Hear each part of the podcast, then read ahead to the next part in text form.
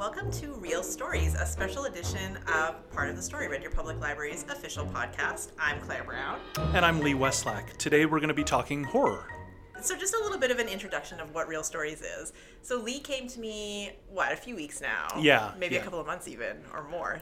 Somewhere, yeah, actually, it was maybe a couple of months ago now. And you were saying to me, like, why isn't there more movie content on your podcast? Because I, I assume Lee's a fan.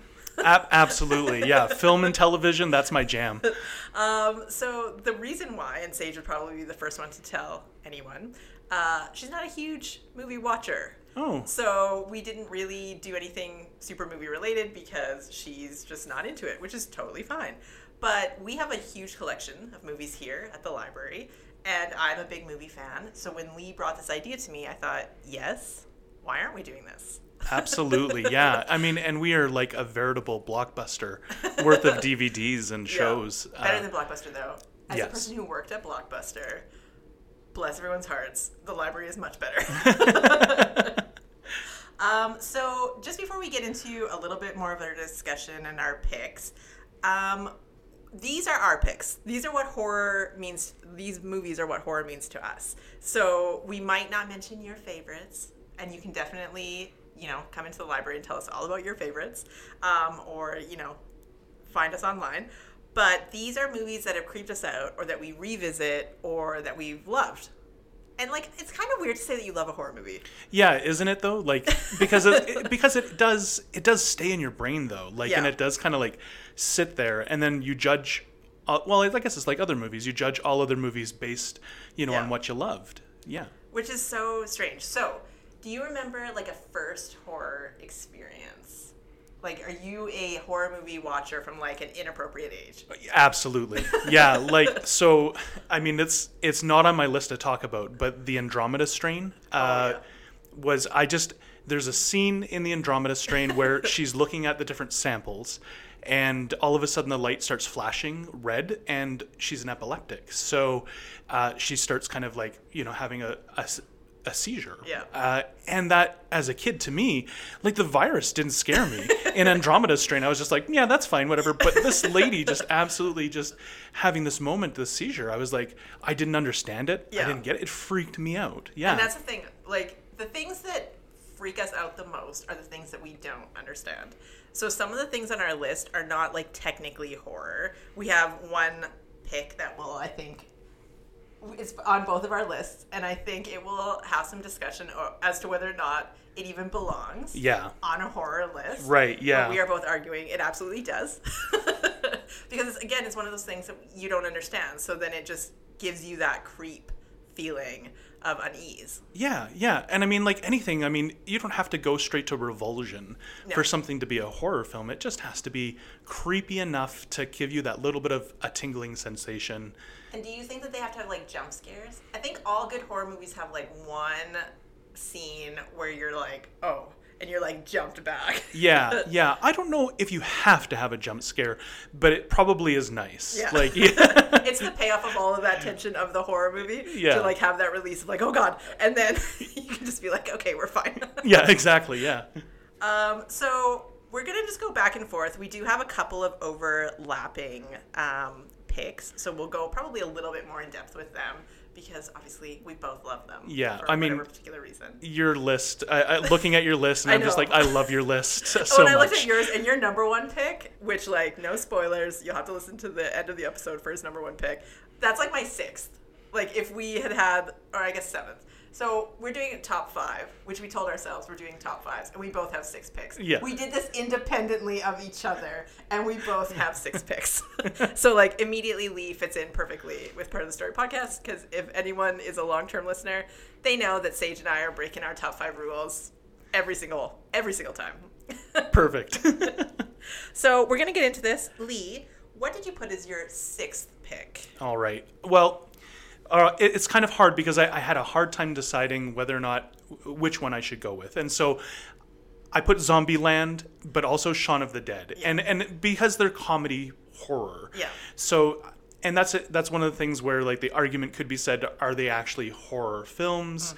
You know, because they're they have more humor than they do uh, a lot of like the horror. But they're both extremely gory. Absolutely. Yeah. Zombieland for sure Yeah. is very gory. Uh, and but even Shaun of the Dead. Yeah. Um, but I love them so much. And zombie horror is like one of my favorite genres. Um, always has been ever since I was a kid.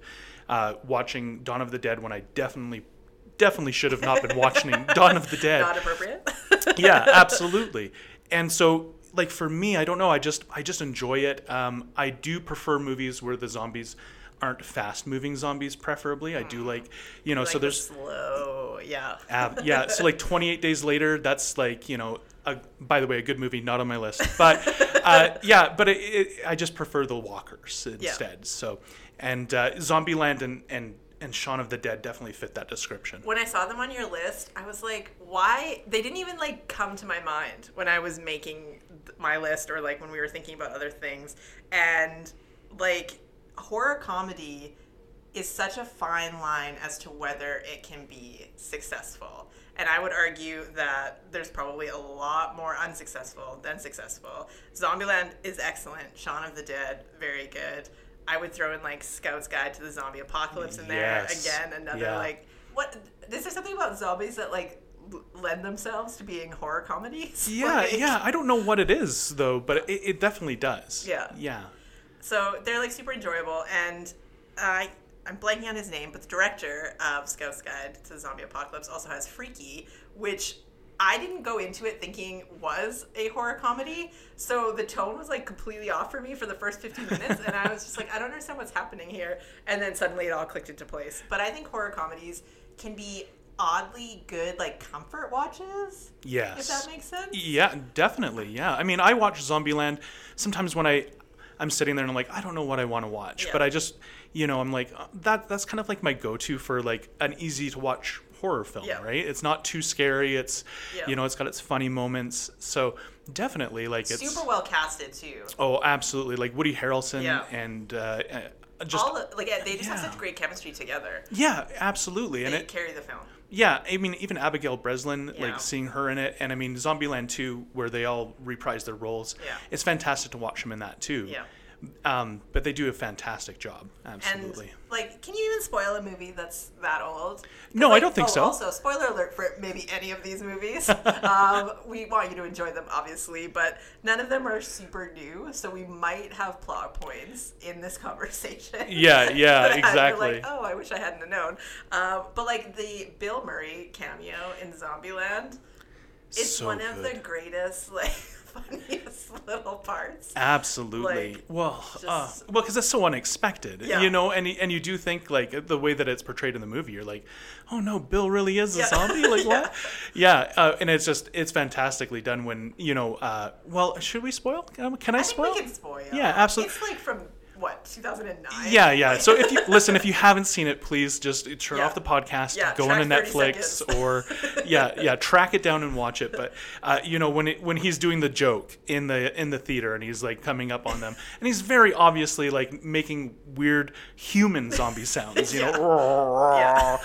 Uh, you know, and then he gets shot in the chest twice by by a shotgun, and you're just like, oh, oh my gosh, like, yeah, and the, it just, and of course, Bill Murray plays it, Yeah. as he always does, you know, just perfectly, like, like so dry, so straight, yes. even in like a zombie movie. yes, exactly, yeah, Oh, I love it so much.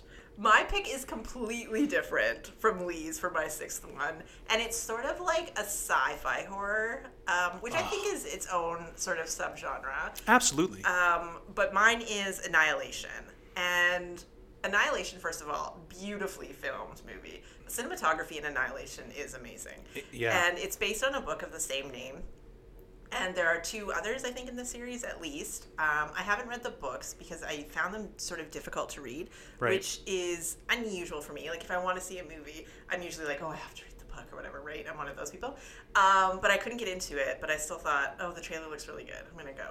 So there's a scene in Annihilation that I think about every single time that you think about like what are the creepiest scenes not necessarily the scariest but like the creepiest and Yeah. in this world in annihilation there's a sort of a veil dome that they are traveling in trying to figure out what is going on in this sort of contained nature place. Some people have gone missing, strange occurrences are happening, all of that stuff.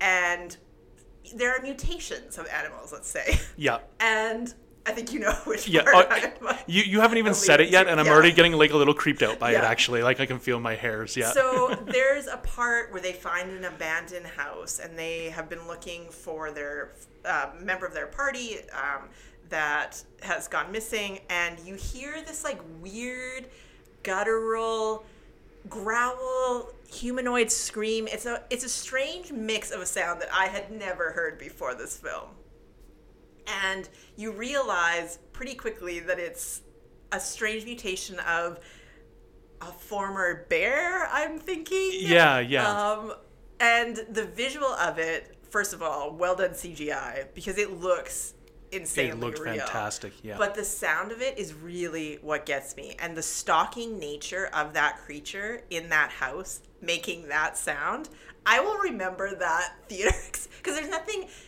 there's nothing scary to me than when you can't close your eyes and your ears at the same time when you're scared in a horror movie. right. Like if I'm at home and I'm watching a horror movie alone and I get scared, I usually just put on closed captioning and then mute the film and like let myself have. i I've never done that trick. That's a wonderful let trick. myself have a few moments. But in the theater, it's all around you. Right. So like you're in it and you have to experience it. And it was good. Like it was that weird, creepy feeling. And it's not a horror. Although there is some like body horror Yeah, to it yeah. in terms of what happens to some of the characters. Um, but it's not like gore for gore's sake. It is serving a story, a larger sci-fi story, which is strange. Like it's a very philosophical film in some ways. Yeah. So I don't know, but like that scene, I think about it probably like once a week. Yeah, well, and and you're right because like the the sound effect that they Yeah. used, or and and so it mimicked a human's voice almost, but it didn't sound right. Yeah. And and so and you knew it immediately, even though you couldn't see where the sound was coming from. yeah, and so like there's that effect of uncanny valley normally Yeah. that you have when you see something that's sort of human but not quite human enough, and yet it, that was the auditory version of Mm-hmm. like an uncanny valley of like hearing this thing. And you couldn't pinpoint it right away until you saw sort of what was making the noise, and then you were like, "Oh my, they've gone there." Yeah, absolutely, yeah. so it was. Ugh. and and really and and talking about that sound like the soundtrack for annihilation too was fantastic Mm. Yes. like the work that they did on that uh, and and the the there's a theme to it that Mm-hmm. it, if you heard it in, in any tiktok video sometimes like you would know exactly you're like oh that's from annihilation Yeah. And I love well rounded movies like that. I love movies that have studios behind them that are like, this isn't just a throwaway sci fi. This isn't just a horror. Like, you know, just, I'm using quotations. Right. Just those things. it's like, no, we are going to pay attention to the script. We are going to pay attention to the cinematography. We are going to have this score that you will remember, you know, 10 years, 15 years. I love that kind of filmmaking. So even if your movie and like Annihilation isn't, but there are movies that are like B movies that are elevated completely by direction, by cinematography, by music. And I think horror is that a lot yes absolutely because it's very basic concepts, a lot of horror. And yet it can be so good if it has the right eye directing, if it has the right sound in the background, the right choices. yeah yeah i mean anything in the right place can Yeah. change it from something that's kind of this cheesy Yeah, overcooked the week type of thing. yeah, yeah to something that's truly you know horrifying Yeah. yeah, yeah absolutely And that you remember for years. yes oh yeah So our next pick is our top five pick, and when I say our top five pick, I mean ours. And this is the one that people might be like, not a horror. yeah yeah But Lee and I, we disagree with you respectfully. A- absolutely. Yeah. I mean, respectfully, you know what? This is definitely. You're wrong. We're right. Yes. and it's the Silence of the Lambs. Oh, it is a, a, a formative movie. Like Yeah. before Silence of the Lambs, uh, there wasn't really like a truly good serial killer, you know, Yeah. type movie, or at least nothing that I could think of that like comes to mind. in the terms of like a humanoid like human serial killer Yes. like a person that preys on people with logic with you know with their t- logic i'm not saying right? yeah. No, I get what you mean. Yeah. um, with like logic and thought and just like like humanness to it because you're talking about slasher movies. You're talking about semi supernaturally creatures that don't seem to be able to die, and yet somehow they're still human, etc., etc. And they're faceless. They're like you know, it doesn't matter who's behind the mask. Yeah. But for Silence of the Lambs, it's very gritty. Yeah, and I mean, like, and and you're you're talking about all these things, like you know, like monsters, you know, that kind of creep around in the night. That that's generally the accepted horror Yeah. genre, but the real monsters we find in Silence of the Lambs Yes. are just other human beings, And, and. far scarier. Absolutely. I Yeah. mean, and and I mean, like, if anyone's watched the movie, you know, you're not helping anyone move a couch into a van. Oh, 100%. no matter what, you Yeah. just be like, no, thanks, uh, Yeah. I'm good, thanks. Yeah. It's like, yeah, I will watch you from here. I will call you movers if you would like. I am not helping you at all. yeah. And there is some controversy now with the lens of 2022 uh, about the character Buffalo Bill. I recently rewatched this, one, because we had talked about it a few weeks ago when we were sort of just starting to put our lists together. And then it got me, this is weird, got me in the mood to watch it. and so I was rewatching it, and I think that there's some nuance with the character that I didn't really think about before. And in terms of like Hannibal Lecter's like assessment of the character. Right. So Buffalo Bill, for those who don't know, uh, views themselves potentially as a as a trans person. Yes. But if you listen to Hannibal Lecter's discussion of Buffalo Bill with Clarice about what type of character he is or why he's choosing these particular women or whatever, like Hannibal Lecter says fairly straightforwardly that he's not, that Buffalo Bill is not a trans character, and that he sort of is using that as a shield to do what they want to do. Right. So I think I think that can be missed if you're not like paying attention to mm-hmm. that part of it. And so with my 2022 lens, I did find that very interesting to have a movie because I think it's from 91 Yes. Yeah. like very sort of explicitly state that this is not the trans community. This is not a representation of the trans community. Yeah. And I missed it probably every single time I had watched it before. Yeah, and well, and of course, even in '91, you know, um, psychiatry of where it was and like Yeah. how it was written, you know, I would even say, you know, psychiatry missed the ball altogether, Oh. you know, for some of that stuff too, Yeah. you know, or maybe not missed the ball, but they weren't as focused on on it as we are now, Yeah. you know, and, and the understandings that we have about it. So. Because we're talking about like 30 years. Yeah. Like, oh gosh, don't say it like that, please. Oh my goodness. But I think that you can have a discussion of the movie and you can have an enjoyment of the movie Mm-hmm. without seeing it through this 2022 lens of a demonization of a community, like a marginalized community, because I, I don't think that's what it is. I think that the character of Buffalo Bill is basically using it as a perversion. Yeah. Like he himself is is not and is using this to justify a means to an end Yeah. because he doesn't like who he is and he's looking for an answer in whatever way. yeah. And his brutality, like I, you Oh, forget yeah. about it, right? Yeah. Like you forget about the level of like because Hannibal Lecter has a level of refinement, right? In Right. conversation and though even he you know Oh, has his moment as well Yeah. right yeah and i think that's maybe that is kind of the horror aspect to it too is that again you know humans as the monsters and they can suddenly leap forward and do these like Yeah. absolutely horrendously terrible physically brutal acts Yeah. and Hannibal Lecter smiling Yeah. through his scene when he's beating a guard with a nightstick, yeah. And he's just having a grand old time. Well, and they're sort of two sides of the same coin because they're both like really violent murderers. Mm-hmm. But Hannibal Lecter can lie to you. He can look like an accomplished man, and he is an accomplished man, right? Like that's what Yeah. makes his character so scary. Like he was able to get where he was in society and and be part of these different circles and have this practice and allegedly help these people. yeah, quote unquote Yeah. help. Yeah. but and like Buffalo Bill is just is just a murderer. He doesn't have anything else in his life. He has no, you know, job. He has no family connection. He has no like no one's ever looked up to him. Yeah. Like in the same way that you like Hannibal Lecter has clearly had privilege, like Mm-hmm. Buffalo Bill hasn't. So the brutality of Buffalo Bill has taken over completely, Yeah. and he he doesn't see other people as human.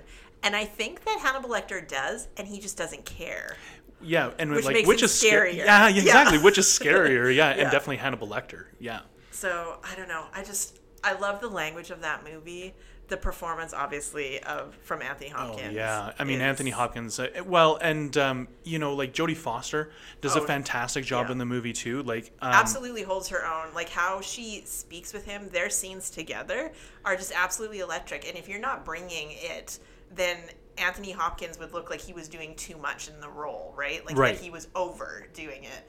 But she's bringing it just to the same level, just in a quieter way because her character is a quieter character. Yeah. Like still trying to figure out her place in everything. Also there was just like interesting moments of like her talking to her boss about being a woman in this space at, at the behavioral Yeah. analysis unit and how he needs to treat her in front of others because it shows how she should be treated by others when he's not there. Right. And like again for 1991, you're like, yes. yeah, yeah, it, it is forward thinking in Yeah. that regard for sure. Like, I mean, just just her being at the FBI Yeah. in general, you know, is is definitely that kind of like moment where you kind of see because you hadn't seen it in movies before where the primary character who happens to be in law enforcement happens to be a woman. Yeah. And she's not the sidekick. No, like she is absolutely not. smart and she is capable and she is like fearless, not always in the like best way. like I would not take certain chances that she takes, but she's an FBI agent and I am not. Yeah, yeah.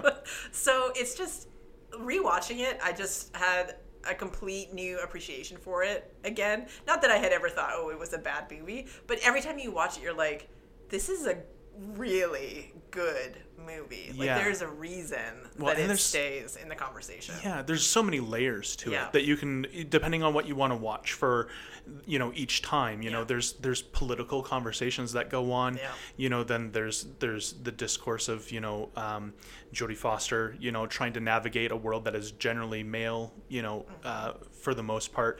Uh, then there's the whole psychiatry thing. Like, if you want to go down the rabbit hole of why you know Hannibal Lecter collected a storage uh, place full of like all these knickknacks that Yeah. he's kept from people that he was treating as patients. You're Yeah. like, what is that all about? Yeah. We don't, and then it doesn't even go into it. So, No.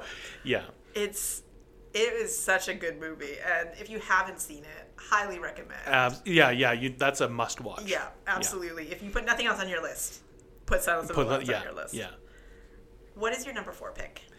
All right. So my number four, it- and kind of talking about like, you know, we're, we were talking about like, you know, how something from back in 1991 kind of like is is formative almost. So mine is The Cell, and this is with Jennifer Lopez, uh, and it is kind of oddly like this weird.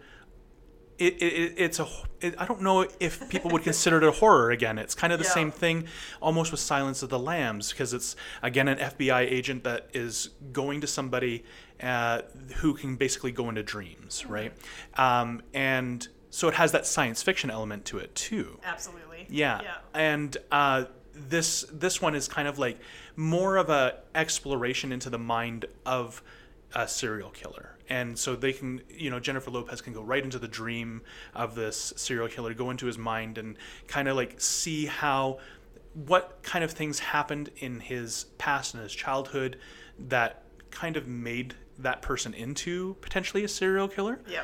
um, in order to, to find a character and, and to bring them back out because they need to save someone. Yes. But there's so many. I, I would argue to anybody who's like, that's not a horror film. Like, there's a lot of horror elements. Uh, you know, for one, uh, if you've ever watched Saw, you know, there's a whole bunch of traps, you know, Yeah. and you've got to make some pretty disturbing choices. Yes. Uh, in the cell, you know, they have people trapped in this cube that's filling up with water over time. And if they don't get to these people fast enough, they're going to drown. Yeah.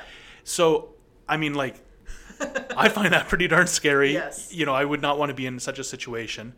Uh, and then, then in the dream world or in in their subconscious world that you know Jennifer Lopez can go into, uh, there's so much iconography Yeah. uh, and crazy stuff that is happening, like the cinematography. Again, it's it's a director and it's a cinematographer really elevating a story that could have gone so wrong. Uh, absolutely, yeah. Like in any other hand, it, it Yeah. definitely could have been way worse than what it was. I Well, and the serial killer is played by Vincent D'Onofrio. yes. Like, first of all, Vincent D'Onofrio, I can't even. He's so great in like everything. Whether he's in something for like a small bit, whether he's you know Bobby Goren on Yep. Law and Order: Criminal Intent, or in this one, like so he plays the serial killer, and we see him as different versions, basically of himself. He's um, fragmented sort of in his subconscious because he is all these different people and there's just one part of him that is extremely violent and the most powerful part of him Yeah. and that's why he does what he does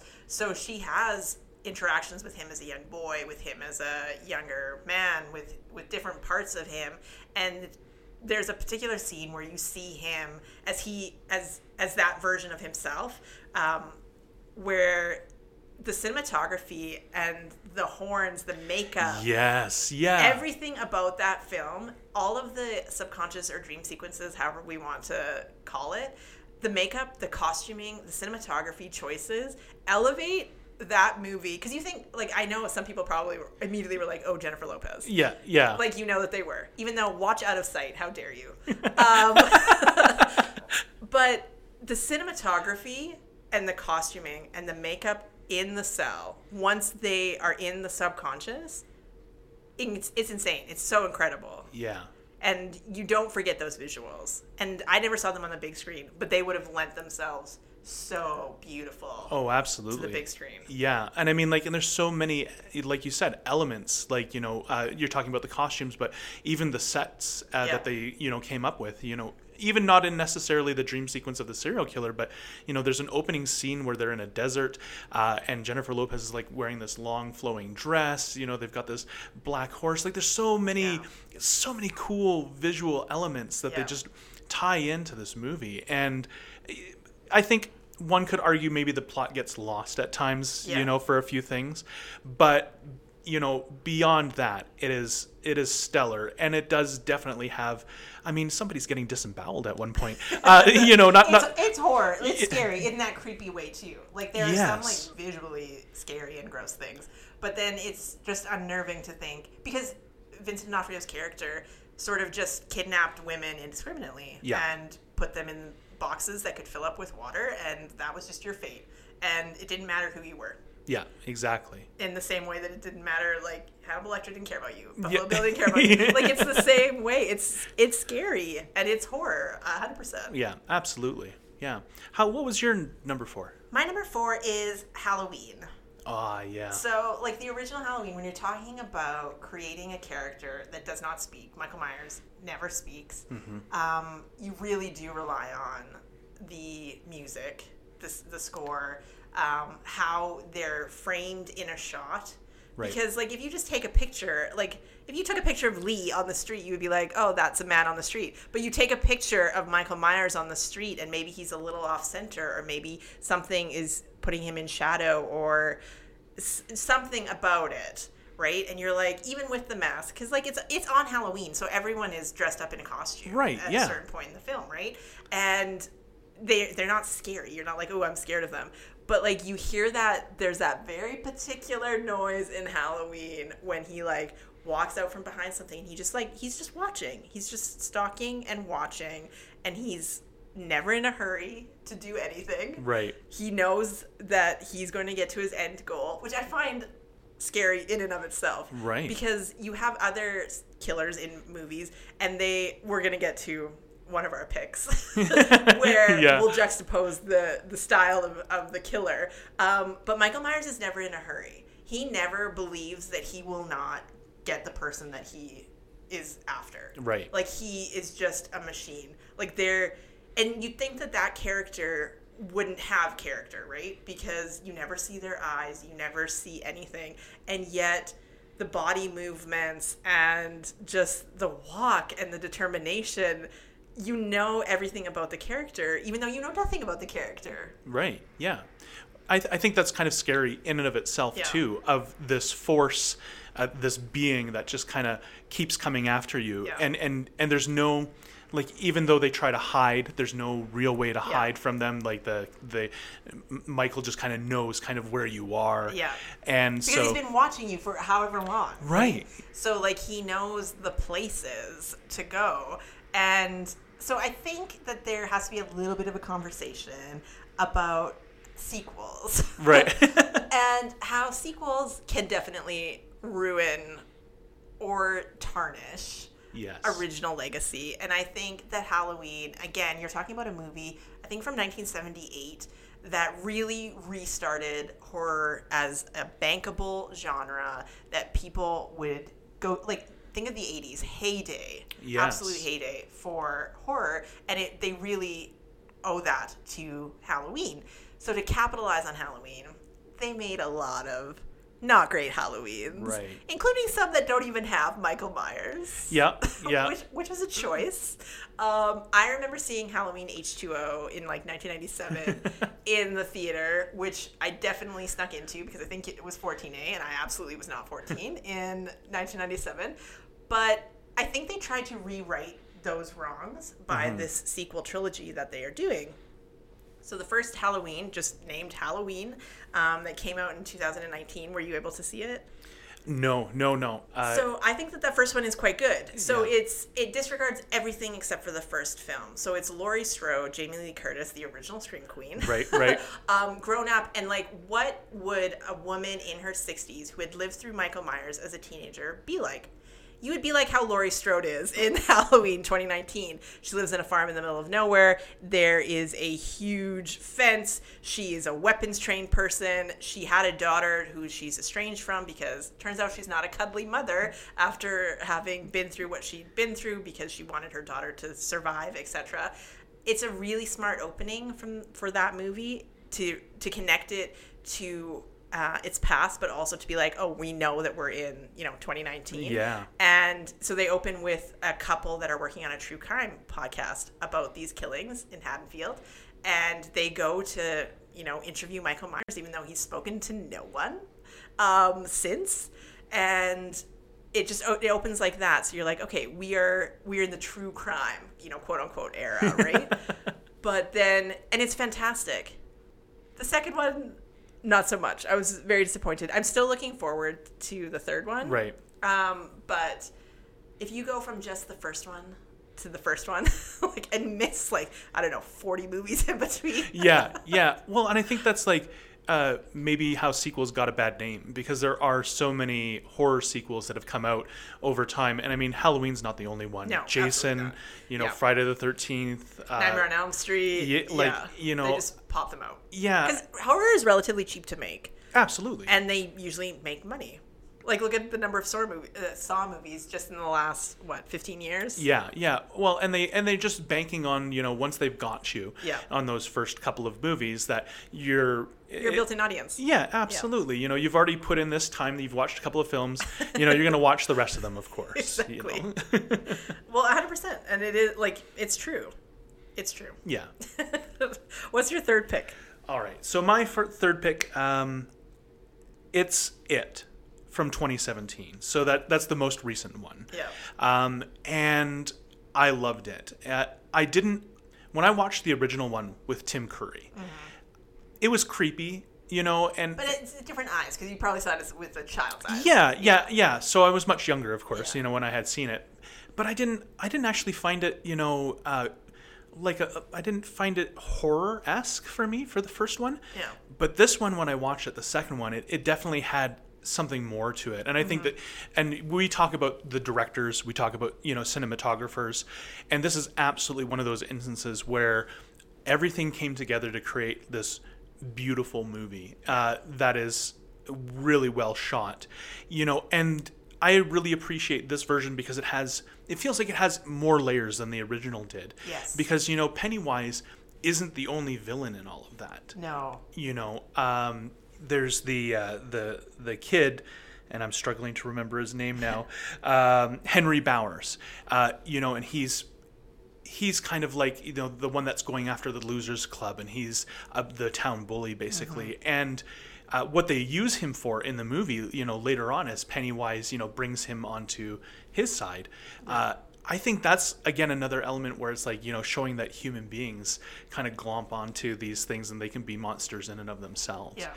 Well, even in their home lives, like Stephen King Yeah. uh, wrote the source material, and he seems very um, interested in sort of coming of age tales and putting children characters in very non-childlike situations. Yeah, yeah. Even though we know like some children have very terrible uh, upbringings and horrible things happen to them, he does not shy away from any of that with his young characters. And I think I think the movie made some good choices in what they cut out. Yeah, absolutely. Anyone yeah. can like Wikipedia Yeah. that and figure that out for themselves. um, but it they stayed true to these kids living a, a horror of an everyday existence too. Some of their relationship with their parents and some of yeah the bullies and you know of one of the characters like little brother goes missing and that's sort of what prompts things off with Pennywise and it, there's trauma before there's horror. Yeah, and what- that's what Pennywise banks on is Yeah. that these kids have had trauma, you know. Uh, and you're talking about the kids, you know, having home lives that aren't so great. You know, uh, the Beverly Marsh character, Yeah. you know, her father's obviously abusive Yeah. uh, in more ways than one. And so that's what Pennywise is feeding off of is these initial traumas, these initial fears of these children, Mm-hmm. um, and that's kind of the the source of of him to get them, you know, so fear, fearful, and then he can feed off that energy, Yeah. which is which is a I mean, and Bill Skarsgård as it Yeah. as Pennywise. Sorry, oh man, like he he really knocked it out of the park Yeah. for the for his interpretation. But again, the makeup that they went with, the costuming that they went with, I am a notorious clown hater. I don't care, like horror, I don't care if you're on the street and just giving kids balloons. I don't care. I don't want to be anywhere near you. Um, so I've always been super afraid of clowns. And so I didn't know if I was going to see it. But I know that the storytelling can be really good, and then you see the trailers, and then you hear everything, everyone talking about it, and so you're like, oh, I'm gonna watch it. And again, the children actors, like the child actors, mm-hmm. perfectly cast. Absolutely. Like because in different hands or in a different director's hands, it's a clunky film, right? If the mm-hmm. children can't carry it, it's it doesn't work. And you see that in different films all the time where they're not quite as good as they could be and then it's not believable and you're out of it, right? Yeah. But with it, which I will never watch again. Like it is You, you'll never done- watch yeah. it like ever again. No, Not once. I watched part one. I watched part two. I'm good. I'm good to go. That's it, Like eh? yeah, I'm good. um, like I'm happy that I watched them, but just for my own like clown issues, Right. We won't be revisiting. Fair. Yeah. Yeah. But like again, you're talking about a horror movie that is a movie that is like a proper film Mm-hmm. that does that takes its time that split itself into two parts so that you could really get to know the children characters and s- sort of see how they grew up and how they became these adults and i think if they had tried to do it in say like a two and a half hour movie and it was Yeah. all in one i don't think it would have the growth and i think that in some ways it too is not as successful as its predecessor Definitely not. No. um, but I like the completeness of the story, and I like that they took the time to tell the story that they wanted to tell. Yeah, I- and I think that's kind of, I think that shows growth of how kind of horror as a genre has started Yes. to grow, because Like prestige horror. yeah, yeah, because narrative has kind of started to creep back into a lot of horror films, or maybe, well, maybe creep back in. That's a good word for it. Yeah. But uh, you know, that some horror films, you know, were just slashers, straight Yeah. out and out. You know, and so there wasn't didn't need to have a lot of No, story all you needed was a scary killer, a final girl, maybe some nudity. a jump scare. Yeah. And then, Yeah, you know, then you're good you to go. Yeah. Yep. But it definitely has so many narrative layers to it, and and you care about each of the characters for different reasons, Mm-hmm. and just little small bits that they throw in there for the characters makes you just love that character. Yeah. And you don't and you're invested. yeah, you don't want to see them get hurt. No. But you know what's coming, and Yeah. that's probably like another hard part too. Is like The anticipation of the pain. you know that it's Yeah. coming. Like Yeah. it's going to happen. Pennywise is going to find that little piece of them Yeah. that they're uncertain about or some trauma that they had.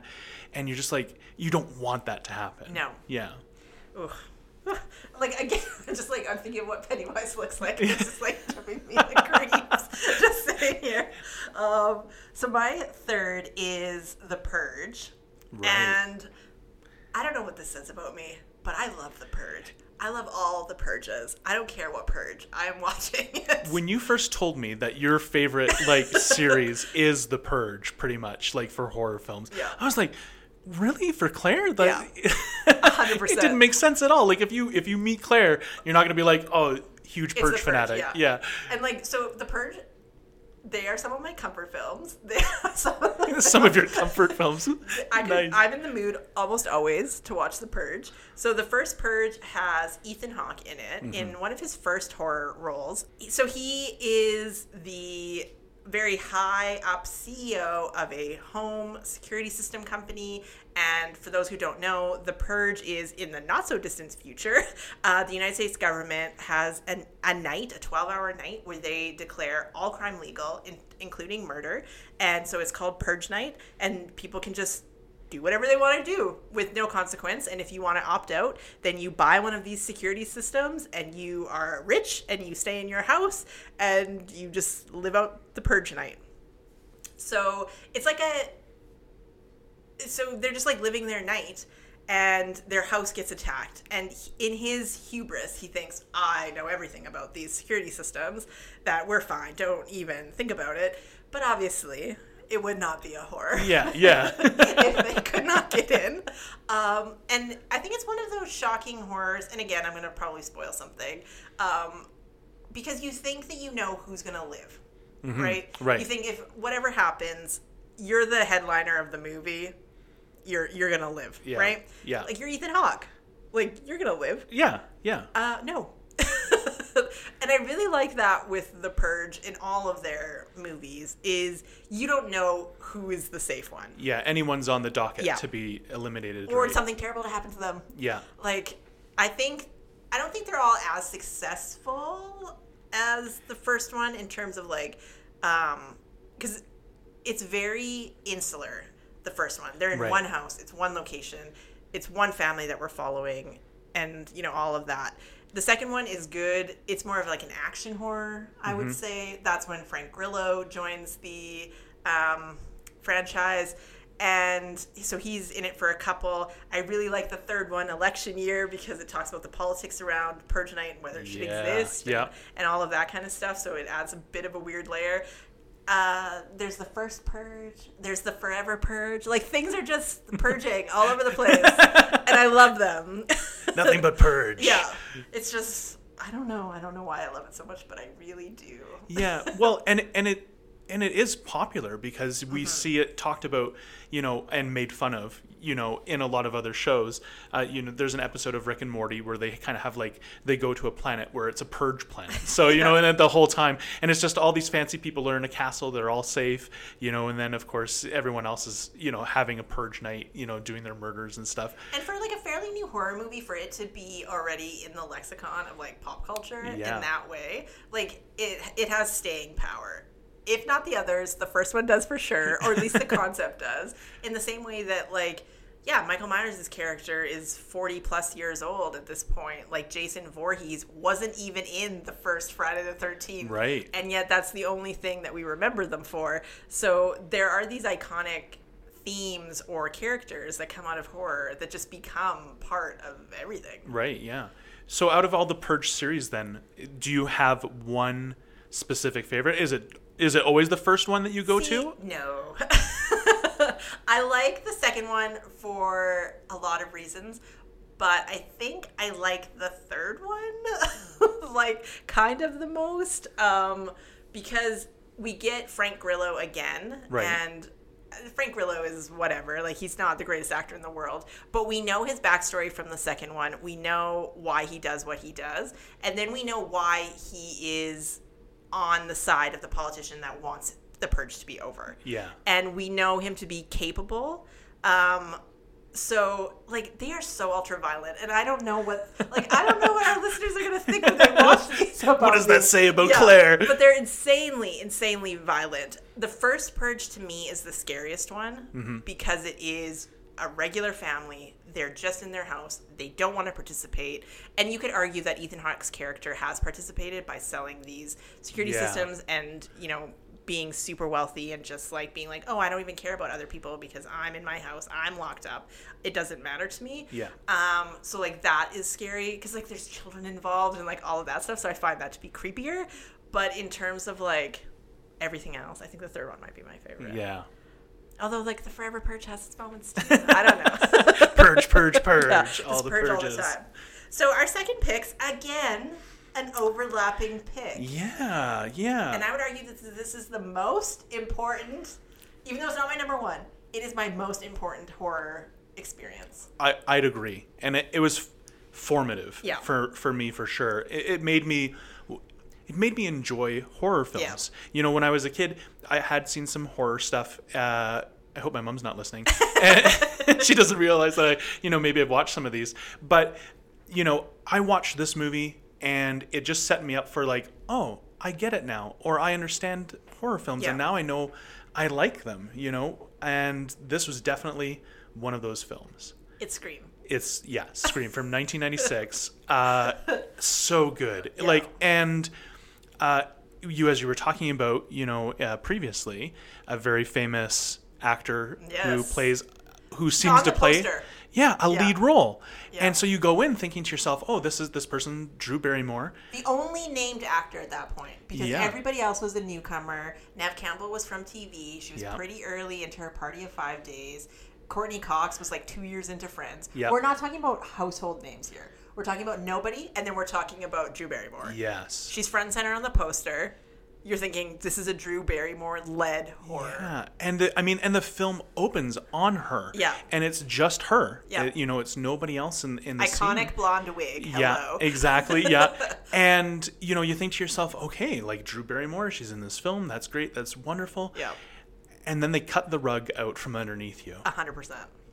And it just it, that that blew me away. And like, she's carrying the first. That sequence has to be what 10, 12 minutes. oh, easily, yeah. and she's carrying it by herself because uh, we're not spoiling anything. This is a 27 year old. yeah, yeah. If you haven't seen Yeah. it, it's it's far too late now. Um, she's talking on the phone. There is nobody. There's no scene partner. There is nobody else to watch, and she is just a teen girl in her kitchen making popcorn, waiting around. So she's like fiddling with things, and she's doing this and she's doing that, and she's just doing what any of us who used to have landlines. Yeah, yeah, and and for those of you, listening who may never never had a landline, Yeah. you know, uh, the, actually connected. Yeah. You know, you can't just take it with you. Although there were cordless Yeah. landlines. I that think you hers could. was cordless. Yeah, absolutely. Yeah. And so she was like, you know, around the kitchen and and she's just having this conversation with this voice that's like a little bit flirty, right? Yeah. It's a little bit flirty. She's like she doesn't know who it is. The voice itself is a little bit flirty, Yeah. right? Very like enticing to keep on conversation with her.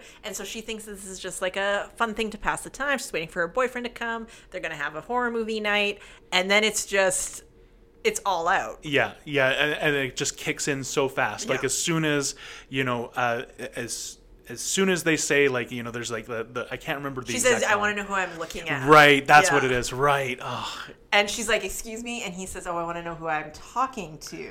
And she knows immediately, and the audience knows immediately yeah. Well, that you can he's there. You can see it in her face, Yeah. the realization, you Yeah. know, uh, the panic Yeah. that she has in that. And she goes around to lock doors and turn off lights. She grabs a knife. She's doing all those things that that you tell horror movie characters like you better like get a weapon. You better lock those doors. You better do all those things. And in the end, it doesn't matter. No, absolutely not. like he has we well you know later it's two killers they have total control of the situation Yeah. because she's looking one way and there's someone somewhere else Yeah. like she had no chance and holy smokes what an excellent beginning of a movie because you're talking about the named actor is dead Yeah, yeah, and this is in the first 15 minutes. Yeah. Uh, the first 15, 20 minutes or and now you're meeting other characters and you're like well you aren't drew barrymore all of you could be dead like we don't know what kind of movie this is Yeah, anyone Yeah. is, you know, up for, you know, being killed in the in the movie at this point. Oh, for sure. Yeah. And and I think I think that was probably that that kind of like that change to it where Yeah. you know you're not you know for sure that this person is obviously going to be throughout the entire movie that that change that subversion of of what your expectation, expectation, is yeah. you know was wonderful and it was kind of the first time that i feel like it was done I 100% I would agree with you because especially if you look at the formula, you're like, well, there's a final girl, there's a killer. Yeah. Like everyone else is dead, but the person on the poster, they're fine. yeah And then when Drew Barrymore, again, it's kind of a horror comedy in a strange way. A yeah it is. yeah Comedy, high school movie. Yeah. And when Drew Barrymore dies, you're just like, everybody could die. Like, who are you? Right. Like, there's nothing in the rules, which, like, iconic yes yeah iconic scene. Um, I love. I I can't even tell you how many times I have watched Scream. I had it on VHS, and I watched it a million times to the point where when they are revealed, the killers are revealed at the end. It's Yeah. Billy Lewis and uh, Billy Loomis and Stu Macher, and I know I know every word to that scene. I know every movement that they make. Like it's an insane amount of times that I have watched that movie and it delivers for me every time. absolutely It it's not dated.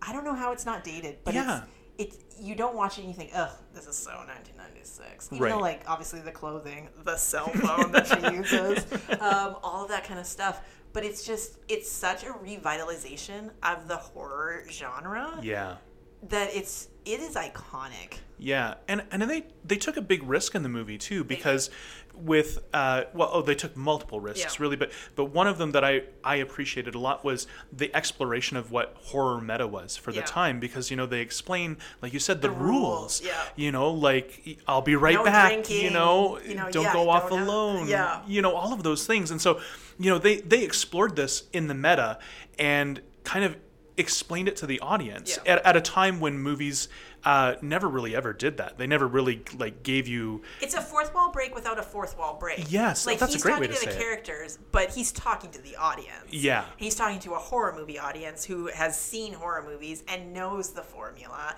and so all of those things.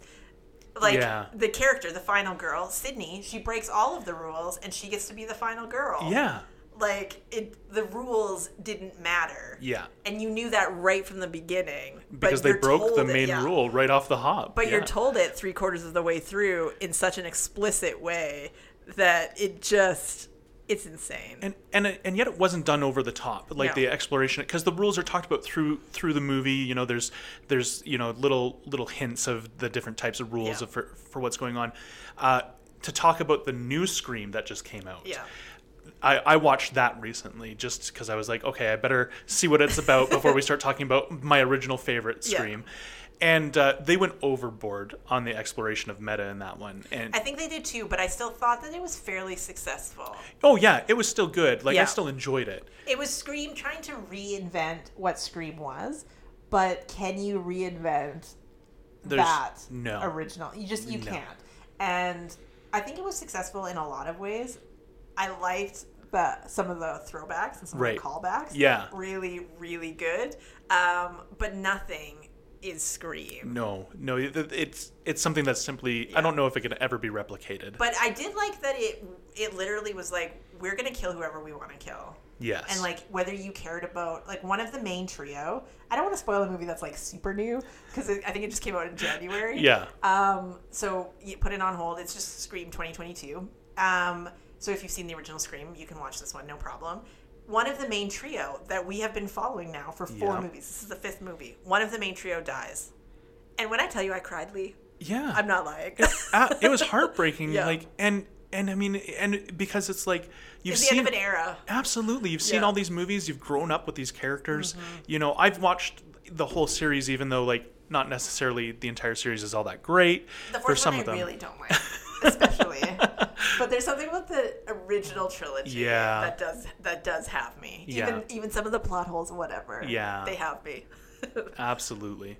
Yeah, no, it was such a great and and again formative for me because it was the first time that I really I think actually enjoyed a horror movie because all I had seen before that were just a bunch of slashers Yeah. there wasn't a lot of you know narrative to it and this had so much more to explore and the cast was fantastic Again, like unknowns that like unknown quantities. You'd think oh, that that wouldn't work. But can you imagine someone else besides Matthew Lillard? Oh yeah. No, because you have to love Stu, and then at the end, even when he's being like crazy killer Stu, you have to still be like, "Oh, Stu, why?" Yeah, yeah. and like Billy Loomis is like I like the late '90s did a lot of this with like boyfriends, right? yes. where the boyfriend seems on paper really good, right? Yeah. Understanding, he's communicating with our main character, our lead, and you're like, oh, he's like, oh, he's good. And then you have the fake out of him, you know, saving her and getting stabbed and like seeing the killer. That first reveal of the two killers and of him not have being stabbed, Yeah. like as a I was like 10. Like my parents knew I was watching horror, but like so judge my parents, not me. Yeah, exactly. Um, um, but that first reveal, I'm sure my my jaw was just on the floor about it. Yeah. Well, e- even the reveal of having two killers. Yeah. Because Oh, yeah. at the f- uh, you know as you're watching through it, Yeah. you don't necessarily get that it would be two people. You you just think it's a simple horror movie. Of Yeah. course, one one Yeah, crazy one supernatural yeah. you know kind of person can of Yeah. course they can jump from you know whatever side of the house to the other Well, I don't think you think about it really because No. you just think there is one. yeah. So you don't think about it. And they have all the obvious things that they do, showing the boots, showing the different Right. things, and you just think it's there's so many red herrings, so many like twists that you don't know until they're revealed. Yeah, yeah. Although no. you will know now because you've been listening to our podcast. Yeah, Although exactly. like it's literally 26 years old. Yeah, yeah, absolutely. well, and I mean, and for the longest time, I thought it was Jamie Kennedy. Uh, too. You know, because I was like, oh, he knows all about these, and of course he's living out a think in a fantasy. different kind of horror movie, it is Jamie Kennedy. Sure. Right? Like Yeah. it's the obvious choice, right? So and I he says that in the movie. He says, "Yes, like I'm the obvious choice. Like clearly Yeah. I, w- I should be on the sub- uh, the suspect list." And then as soon as he says that, you're like, "Are you lying to me, movie? Or are you trying to make me think it's not him?" But like as much as it plays with the audience, you don't know what's going to happen which is that first time you're watching. It. Yeah, it. and It, I mean, like all of these elements put together, just make for a movie that just is timeless. yes. Absolutely, it yeah, it will be around forever. Like it's Yeah. 26 years old now. and we're still watching. It. Yeah. it. And it still is good. There has there's no movie that has touched it yeah, and has really turned it on its head and was as surprising as big yeah, for not like for a small movie that nobody really cared about until Yeah. they did. yeah, oh, exactly. And I don't think that it would have been as successful now because it would have been spoiled on social media. That's true. Yeah, it was a different time, Yeah. you know, where the- you know the internet wasn't as as grown as it is. There's Yeah. there's no Twitter, there's no Facebook, so you know everyone who's going to the movies, you know, they're seeing In the theater, it. that gasp of the two killers. Yeah, it's fresh for everybody. Yeah, yeah, absolutely. Ooh, so good. What's your first pick?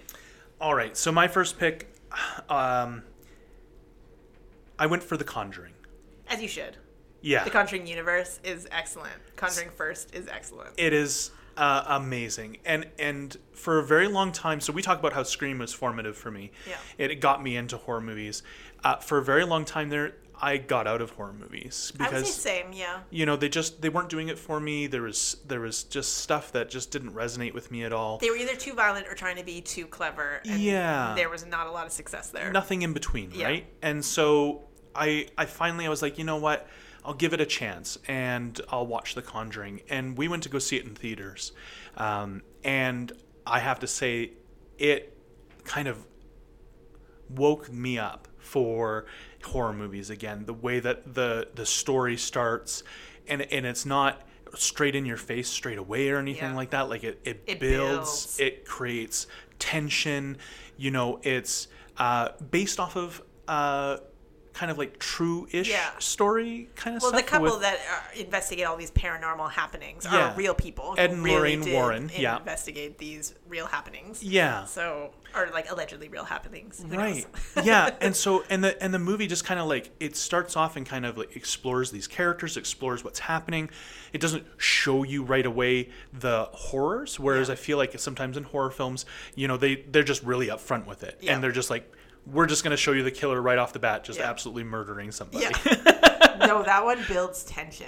The Conjuring Yeah. really builds tension. The weird noises, the this, the that, like the just, and the stuff that the characters are questioning like is this really happening am i tired Right. did we move like what is going on and you just want to dismiss it because anyone would Yeah. so immediately you're with that family of like yeah okay yes i would be the same as you just mm-hmm. like Yeah, and the story follows or is kind of born from, you know, this family that moves into this house. It's a little bit creepy of a house and but stuff. it's beautiful also Yeah, absolutely. like so you know why they moved there yeah, yeah. And, you know, uh, of course, there's marital stuff going on as Yeah. well. You know, you've got children who are growing up, so they've got their own problems too. Yeah. Um, and it gives this very nice narrative base and foundation for you to, as very you said, realistic yeah, of these things that relationships, these questionable things that are happening, but you could, if you were in real life, if those things Yeah. happen too, you you just be like, man, I just didn't get enough sleep last night or Yeah. something. I saw something out of the corner of my eye. yeah. But but as an audience you're like i see it too i see it too yeah, yeah, and of course, and we see more. Yeah. uh, you know, and be, and The Conjuring uses all of those horror elements to eh, eh, like showing the audience what is going on, but not the characters not necessarily seeing it. Things that you just see, like just a snippet of. Mm-hmm. You know, a, a face in a moment. You know, Yeah. and when you're in theater, you can't just rewind and be like, like, "Hey, yeah, Yeah. what did I see?" You, you just your mind then starts playing with you, and you and then you start really paying attention for stuff. And I have to say, like the most iconic scene for me in the entire movie, which most people probably be like, "Meh, that's whatever," um, but for me is when they're outside and they're talking about you know the witch and Mm-hmm. and everything else, um, and there's this figure that's in the window, and you just catch it just for a brief moment, and if you were to blink, you would have missed it. And then all of a sudden, the the wind picks up, and this sheet comes flying towards the camera, and hits the, the this figure. Yeah. And that like when i was in theaters that hit me so hard. I just and i don't know why. Yeah. it was so unexpected. And i smiled in the theater i don't know like this is good movie making. Yeah, i don't know why. I'm would this so smile at a horror film but Yeah. i did. So everyone was looking around like we gotta watch this guy like. Yes i just was like that that is fantastic. And and i mean those elements continue where they just surprise you and throw stuff in there that you're not expecting. It continues through the whole movie. And i mean like both of the leads uh, in the movie they do a fantastic job. Patrick wilson and uh, vera Farm- farmiga. Yeah they again in less capable hands you're talking about casting actors Yeah. in like movies that were like throwaways 15 20 years before that movie was made right Right. like it would just be a b-list nobody and then you decide oh like we need people that we that our audience is going to care about Yeah. potentially for multiple movies Right. right and that are believable enough that when you see them you're like oh you're just people and i like you Yeah. like, It's it's almost like they woke up and they realized that they needed dramatic actors to carry it, Yeah. you know, to to give you real reactions and emotions and not just throw on the cheese. I mean, Mm-hmm. although sometimes a horror movie with a bunch of cheese can be fun, and it- Yeah. you know, but it, it- they just both both of them did a fantastic job. And, the mom, like Lili Taylor, as the mom of the family. Again, like you're talking about a person who is not like super famous, Right. but in every role that I've ever seen her in, extremely believable. Yeah. And you just are immediately connected to her because she's one of those that faces, right? Mm-hmm. Like maybe you don't know her or you can't name like 17 movies of her, but if you saw her face, you'd be like, oh, I know you. Right, yeah, like, yeah. So you're immediately connected. Yeah. So well, she grounds the family. yeah, that that whole cast really. Like I know Yeah. I said the you know the the primary lead characters, but the whole cast Yeah. does Oh, that. the children again. they they pull through too, and Yeah. they make it believable every step of the way. 100%. Yeah. Oh, so good. Mm-hmm. I just that whole I like that whole universe. Like the first movie is obviously the best one, Right. But I like that they tie in so many. So like that couple that you know uh, looks at all of these strange happenings. Ed and Lorraine have- Warren, yeah. they have a room full of like potentially supernatural objects. So like the amount of stories that they could really have in that universe is basically a million. Yeah. And so they have a few different ones. They have like Annabelle, they Yeah. have the Nun, they have the Curse of La Llorona. Um, I'm sure I'm missing a some. Insidious. Ins- oh, right, Yeah. Insidious. I forgot Insidious. Mm-hmm. about that one. Yes. Um, but like they are in them in whatever weird little part, or they connect to each other in strange ways that that you're not seeing obviously in the first few minutes or whatever. Yeah. And I love that they've built this like horror cinematic universe Yeah. in a way of like these smaller interconnected films that are in some ways super obviously connected and in other ways very less obviously connected. Right. And they come together. Just I love movie making like that. Just makes me so happy. So my number one Yeah, pick you're number one.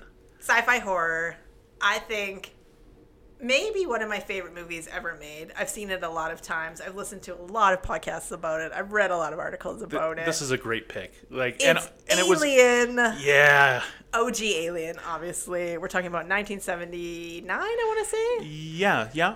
um, and so you might be thinking of Aliens, which I think more people have probably seen the sequel Right. than the first one. So Aliens is very much like scary for Yeah. sure because the xenomorph is a scary monster. Um, but Aliens is more of an action sci-fi than it is a horror sci-fi. Absolutely. The original Alien is so claustrophobic that it is horror sci-fi at its like I think at the peak. I don't know that there is another Yeah. one that even really comes close to them for staying power, for acting, for everything. It's so grounded.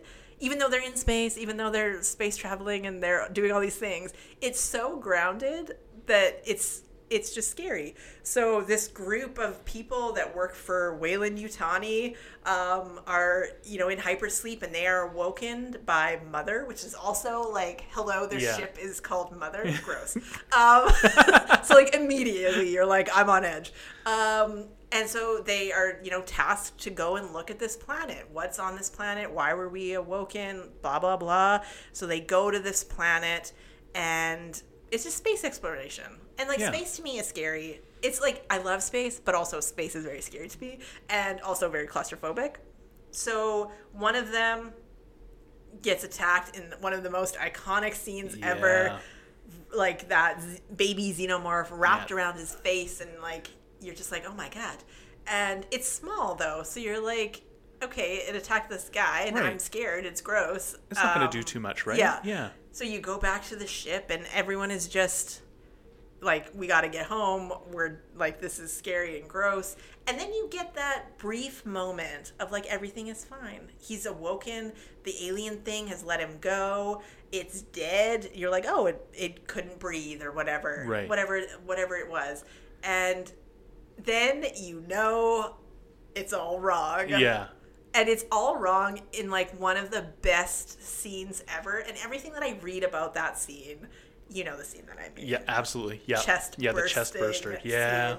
makes me love it even more so obviously it's in the script obviously all of the actors at the table knows what will happen but they don't know when Right. because they want that visceral reaction that if you know is coming it's hard to replicate Yeah. right Yeah.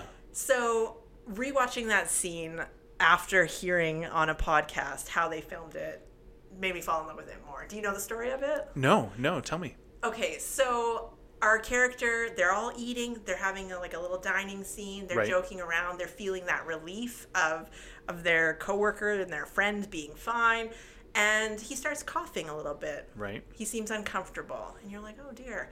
And suddenly he's convulsing and they are trying to figure out what's going on. Everyone's trying to figure out what's going on. It's very chaotic how they filmed it how the characters are all interacting.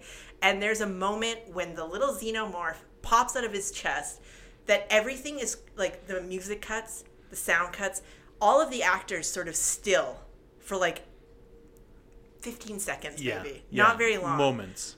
because all of them were shocked because they didn't know how it was going to be pulled off or at what moment it was going to be pulled off and they all just stayed in character their faces their shock everything that moment of like of a group of actors being like we got to get back in the scene like we just we we all just saw that Yeah. but we got to get back in the scene and to have that like moment of like absolute dead silence of everything for like 15 seconds it like it makes you sit with it a little bit longer Yeah, than yeah. you would have before because then you see it like skittering across the table and it's like gone into the space ether somewhere and we don't really know where he is but you have that 15 seconds where you're like we all just saw that you saw that i saw that we all saw that like Yeah. and we're all having that moment together we saw that and i love i love that they did that because it makes you feel like you're a part of it in a weird way. Right. Yeah, for sure. So like about movie making.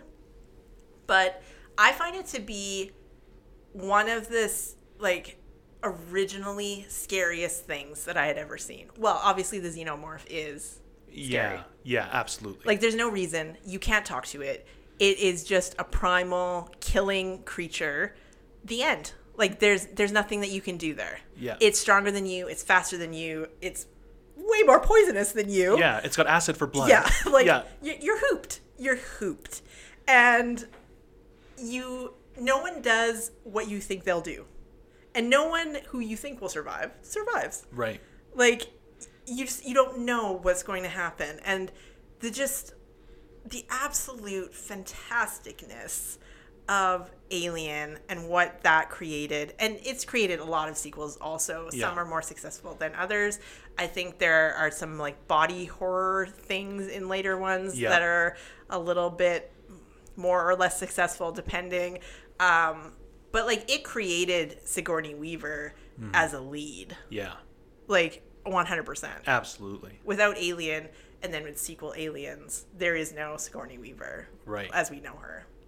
Yeah, no, and, and I mean like Sigourney Weaver through the rest of the sequels, you know, is the anchor for everything else that is Alien, pretty much. You know, if you try to do an Alien movie without her, uh, There's levels You of know- like I am in love with Alien and if anyone has listened to this podcast, they know that I was like last year deep into like all the Alien books and some like podcasts and stuff. Um I'm, I'm obsessed with it. I love the idea of this like evil corporation, Weyland Yeah. Yutani, that basically like owns space slaves. Like none of these people have a choice. They all have this like share that they get to sort of work off or work towards, and like they're just nameless people. Like it doesn't matter who's in that ship. Like the Yeah. company doesn't care about them. No. And usually they refer to it as the company. Yeah, just because it doesn't matter. They're in charge of everything, and they learn nothing. Like Weyland Yutani never does the better or right thing ever. yeah, yeah, no, Like- yeah, they're just straight evil. and again, you're talking about an evilness as you you know further explore the well, even in this one, like we knew that the AI, the android, Yeah, was working on behalf of this corporation. Hmm. Like they knew what they were hoping to find. They didn't know for sure that they would find it, but they knew what they were hoping to find. Yep. And they were using these people to get it, and they didn't care about it. And they never, they never do. right. Yeah, yeah, and I think that's the beauty of the original movie, the Yeah. of Alien, because there's so many elements and levels to it. You know, like you talked about, you know, the android. Yeah. Uh, at first, you don't even realize straight off the bat, you know, uh, and then as you know, plot elements come out, and you Yeah. start, you're like, oh, okay. The choices that, yeah. Uh, and there's a scene that bothers me a lot where uh, the AI, uh, the, sorry, the android, takes a rolled up newspaper and basically tries to choke somebody out, Yeah. choke them to death with just this newspaper by just like putting it down their throat. And I'm Yeah. just like, oh my God. Like, and you know, you realize like how helpless you are Yeah. against something like that. And that's on top of this weird xenomorph thing running around the ship, just Yeah. absolutely brutalizing people. Uh, and then not not only that, there's no escape. Yeah. there's oh, you're in nowhere space. to go. Like you can escape, but now you're getting just you're spaced. I don't know what happens to you in space. Vacuumed, uh, imploded. Things Yeah. things are not good for you. Yeah, yeah, it's You're it's like- it's just bad. yeah.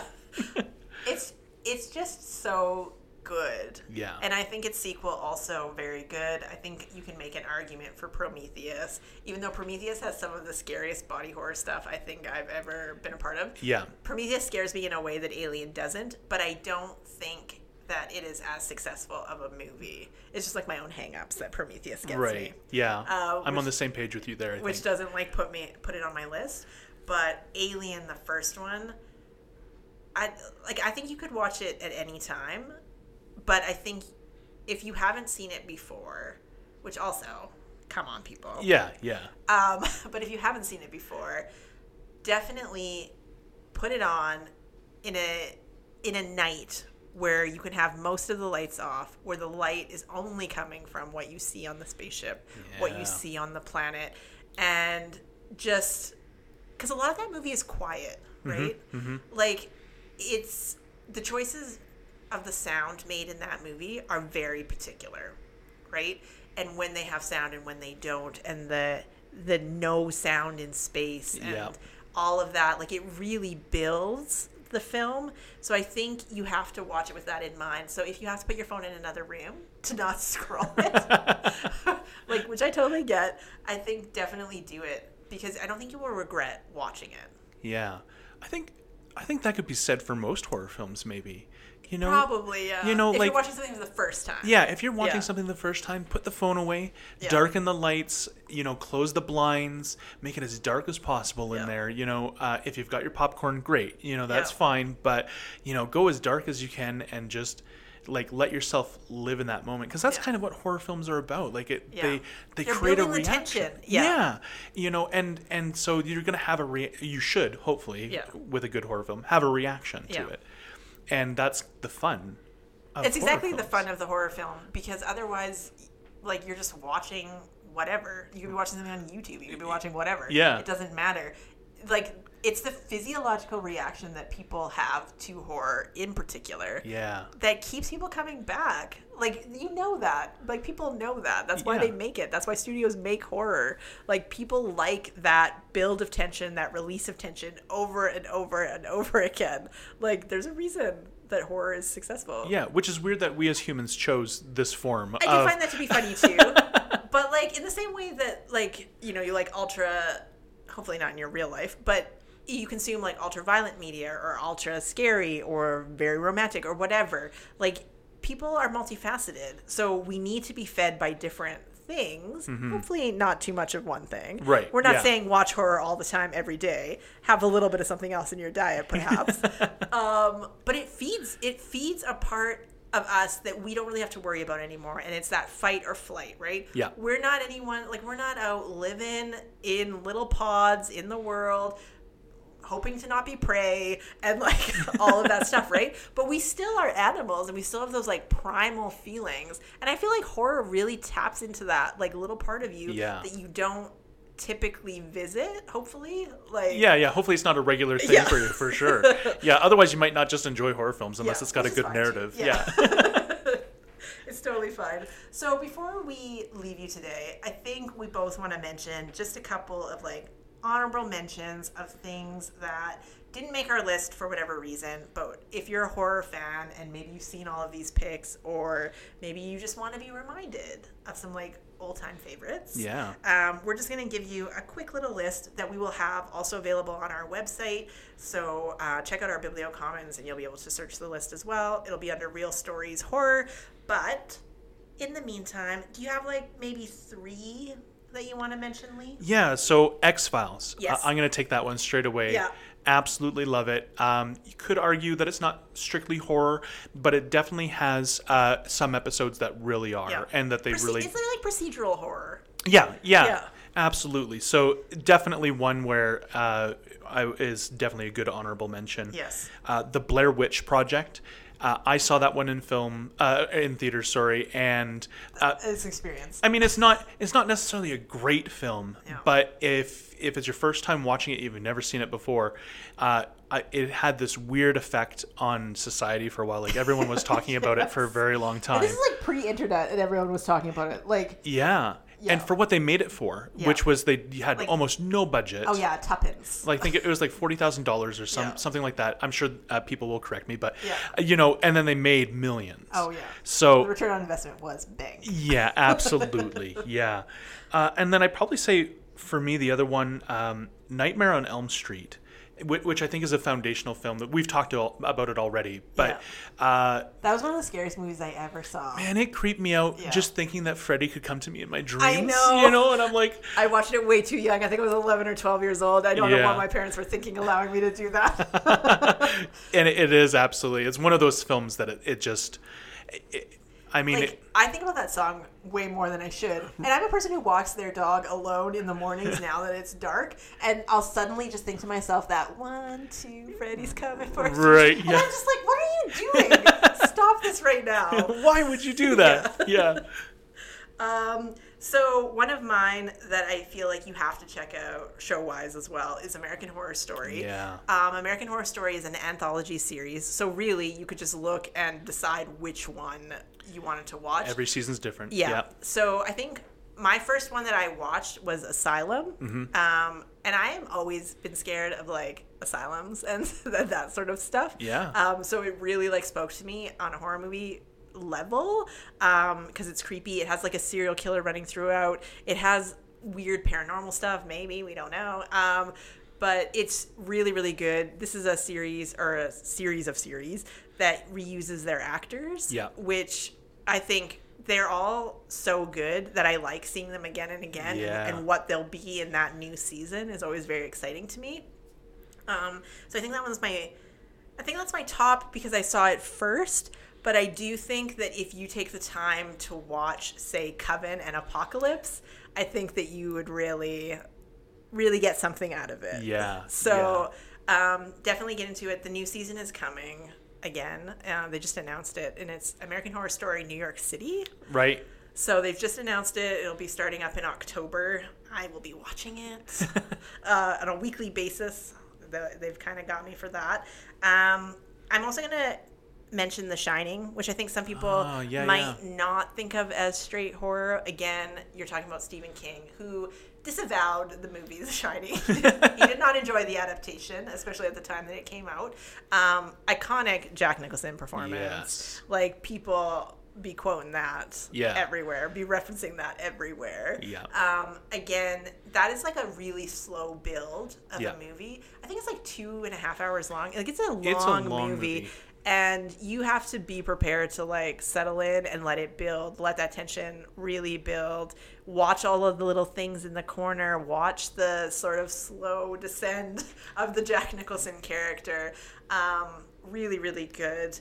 And then I'm going to mention one that is a little bit strange, perhaps, um, because it's not as well known. It's on Netflix and it's a Netflix original, again from a Stephen King uh, book. It's called Gerald's Game, and it's about a couple fairly well off. They're at their vacation home and they're having a bit of a a sexual game, and she is handcuffed to the bed, um, and he dies. That he dies. And Yep. now she's handcuffed to the bed. There's a dead body and there's nobody there's nobody around. She can't get to the phone. She can't there's she can't figure out how to get to the keys and things start happening. So is that her mind playing tricks on her? Is that actually something happening? Mm-hmm. Like what's going on?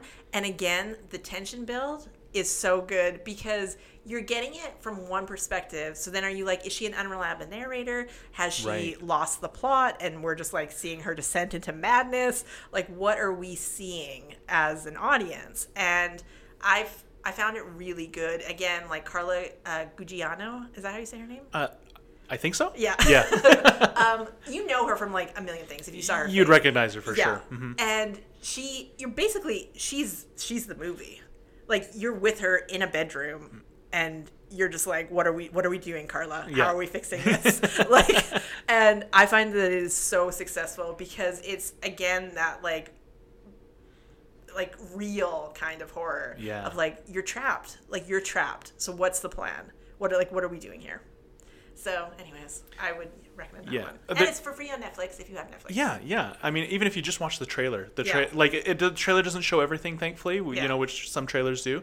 oh my gosh but some it, trailers it gives you enough of a hint, Yeah. for sure, and it, it is a good watch. And i think like read stephen king maybe might be the moral of our story Well, here with the number. I mean, there's of so many Stephen King Yeah. adaptations. You Yeah. know, uh, Cujo, Pet Sematary, like carrie uh, there was one Dreamcatcher, which Oh, the movie adaptation messed with me a lot. Uh, you know, and all of these, St- I mean, Stephen King just, iconic yeah. Yeah. no one no one's doing popular horror like stephen king is Yeah. popular Yeah. horror we'll have to like do a list of things well maybe we'll add some books in there for you on your list as well just to like sort of round out your movie picks Yeah. because we did do so many stephen king adaptations Yeah. it feels like we need to do a little shout out to him absolutely. um, so thank you everyone for joining us we hope that you enjoy these horror picks and let us know what some of your favorites are because Lee and I want to know, you can visit us at any branch or you can email us. I'm C Brown at rdpl.org and Lee is. L. At rdpl.org. Can you spell your last name for the. Yeah, W E S E L A K. So we'd love to hear from you if you would like to drop us a line sometime. And until the next one, goodbye. Thank you very much.